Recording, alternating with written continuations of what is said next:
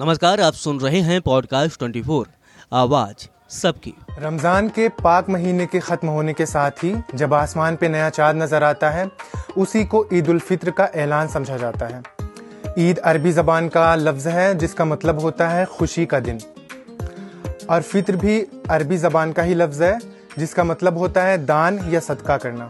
ईद का दिन अल्लाह की तरफ़ से रोज़ेदारों के लिए इनाम का दिन होता है। इस दिन सभी मुसलमान एक दूसरे से मिलते हैं और खुशियाँ मनाते हैं और अल्लाह का शुक्र अदा करते हैं कि अल्लाह ने हमें रोज़ा रखने और अपनी इबादत करने की तौफीक और ताकत दी। और इस दिन हर मुसलमान फितरे की ख़ास रकम भी गरीबों और ज़रूरतमंदों में दान करता है। ऐसी ही तमाम जानकारियों के लिए सुनते रहें पॉडकास्ट 24 आवाज़ सबकी।